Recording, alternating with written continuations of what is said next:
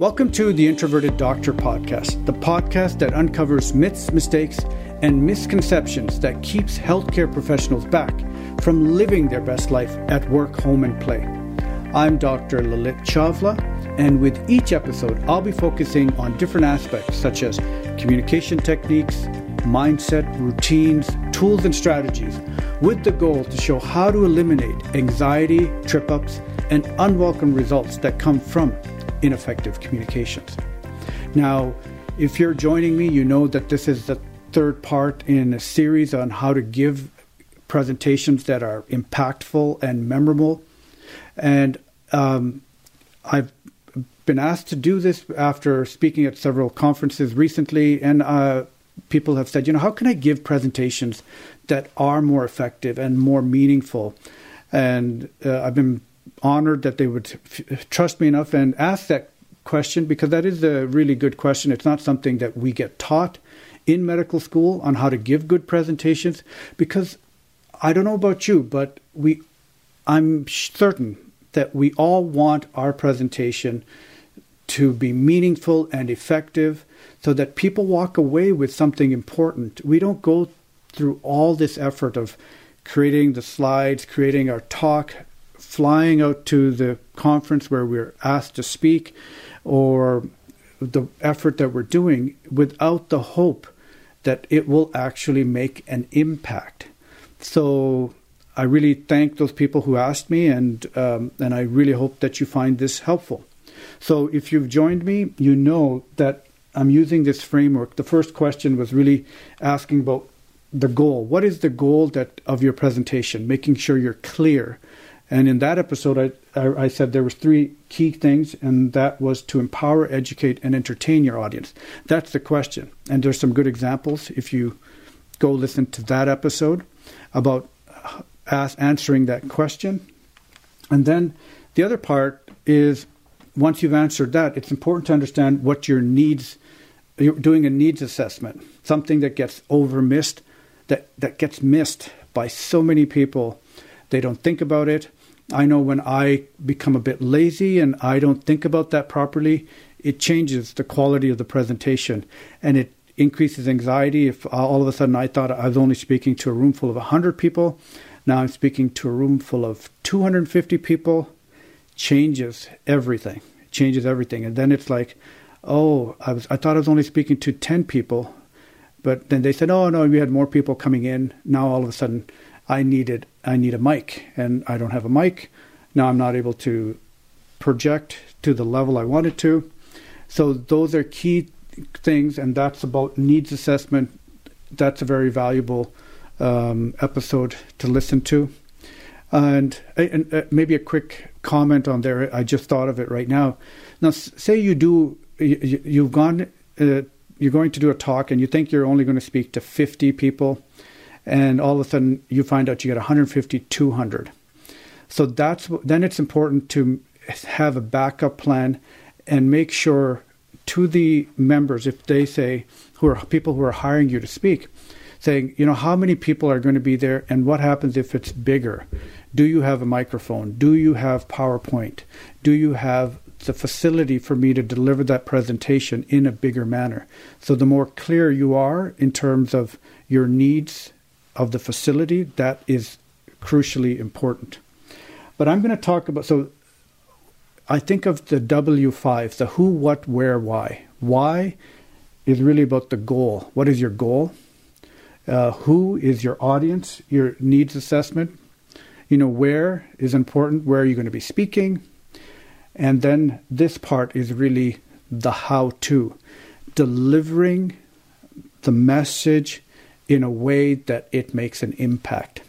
You could be very clear about why you want to deliver this message. It may be the most important message for the audience to hear. It may change their life. But if you haven't delivered it in a manner that resonates with them, it'll fall flat. You, I'll repeat this story again, but when I was a kid, my dad took uh, us to the Grand Canyons, and we got up early and we saw a bunch of people waiting for the sun to rise. We were all sitting on the west side looking looking westward and all excited. We never bothered to even ask the other people, is that where the sun is coming up? But anyway, uh, the ranger came by and said, Hey, folks, uh, you guys got here real early. It's still dark. I imagine you're here to watch the sunrise. And we all said yes. Well, you need to shift your focus because the sun is, rises on the uh, right behind you. So you're going to miss the sun, sunrise. So that's an example of really, boy, we were just, we did not know the how. And this is what this podcast episode is going to talk about is the how. And that really means the vehicle. How are, what's the vehicle we're going to use to deliver that message? As I talked about in one of the earlier episodes, was that we have four main learning styles. You know, we have the visual, auditory, kinesthetic, and reading and writing. Um, visual is very important when you're using, and that's why PowerPoint is helpful. And kinesthetic, kinesthetic and reading and writing, the more you can use, very impactful. Auditory is very important and useful. It's something that gets missed and people don't think about in an episode coming up very soon. I recently interviewed Roger Love in Hollywood. He's a voice coach to all the famous stars that you can think about, movie actors, you know, such as Bradley Cooper, Reese Witherspoon, Joaquin Phoenix, Angelina Jolie, uh, comedians such as Will Ferrell, Steve Carell. He coaches people like Tony Robbins, Susan Orman. Um, the list, you know, he, he's the, and other singers, the Jackson Five, the Beach Boys, Stevie Wonder, Maroon Five, Selena Gomez. The list goes on and on. And in that interview, I had a sit down with him, and we talked about voice and how our voice can really make or break everything we do in terms of creating an effective presentation. So keep an eye out for that episode. It's coming up really soon, maybe after this one next week. Um, so let me get to it. Let me talk about the different vehicles. So I, I just mentioned that the voice, how we use our voice. There is a lot of misconceptions about how our voice is used and properly and improperly in terms of how we deliver a message. If we deliver it quickly, if we don't pause, if we don't use different melody, rate, rhythm, it changes everything. How many of you have heard presentations that put you to sleep? I think, you know, you get that monotone, stationary type of speaking just puts you to sleep. There's no variance in the tone, the melody is not there. We've all experienced it. Maybe the most exciting thing that you've ever wanted to listen to, but if it's not delivered correctly, you fall asleep. I know personally I try to work on the melody, rate, rhythm so that I can become a better speaker. So but voice, how we use our voice key in terms of delivery. It's not something we many people think about. The second thing is stories. In one of the recent podcasts that I talked about was about the value and the art of storytelling. The best communicators are the best storytellers. And if and it's important to collect stories, ideas, and how you can use stories in your presentations.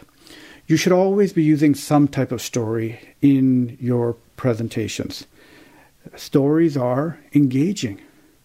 Why do we read books? Why do we watch movies? Why do we listen to music? Music is one of the best examples of voice and story together.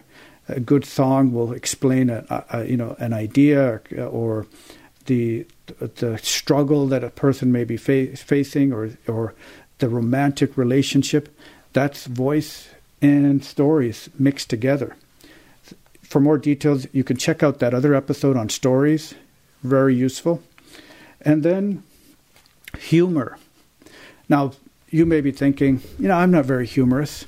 And you may also be thinking, Lalit, your podcast is really not very humorous either. I mean, you're not using any humor in these episodes.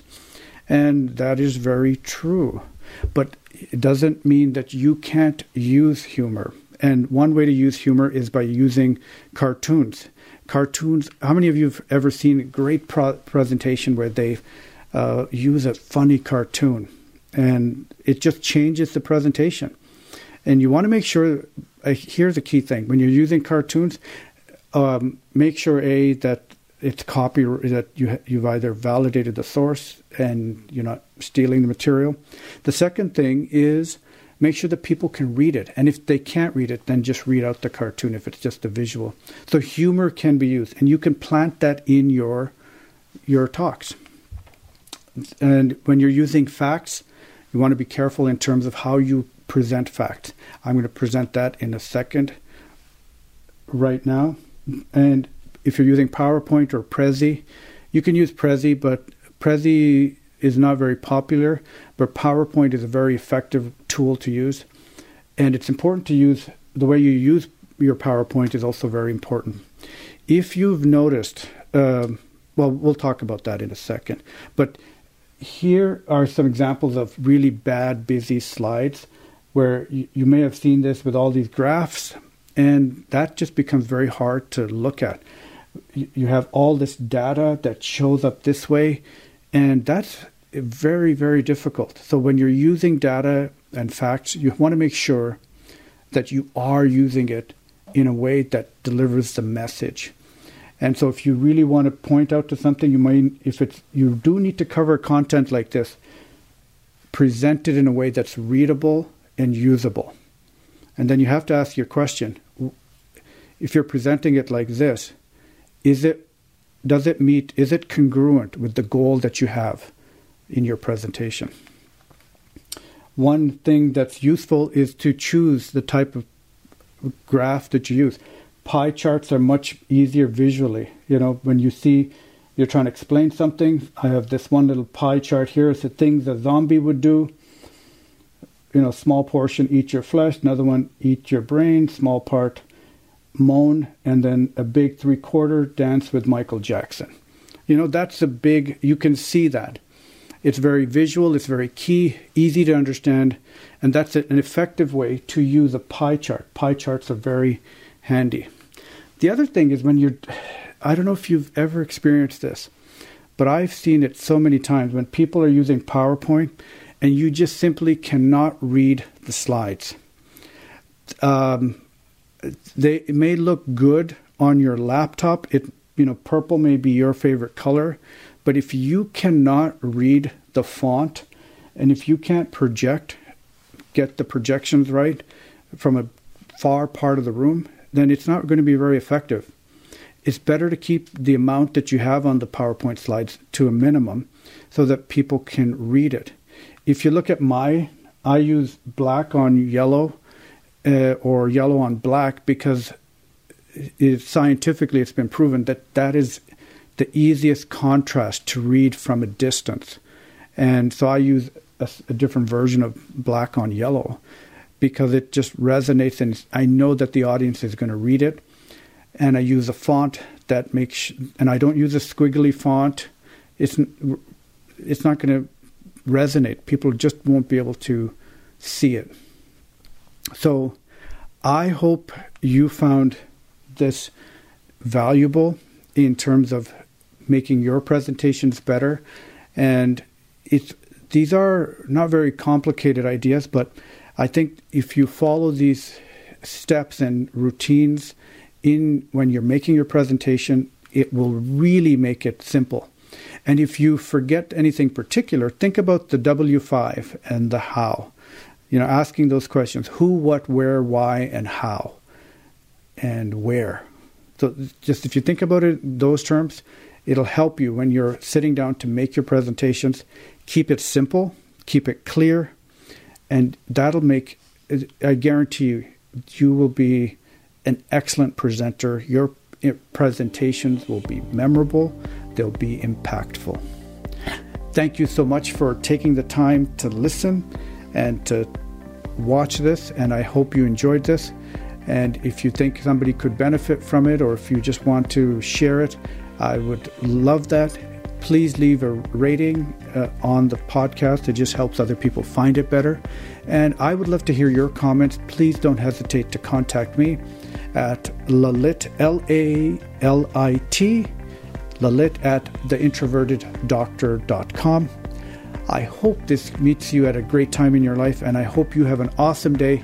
Thank you so much for listening, and I will keep you posted soon for that Roger Love interview, which totally will be will knock it out of the park when you see how we can use our voice in everything that we do.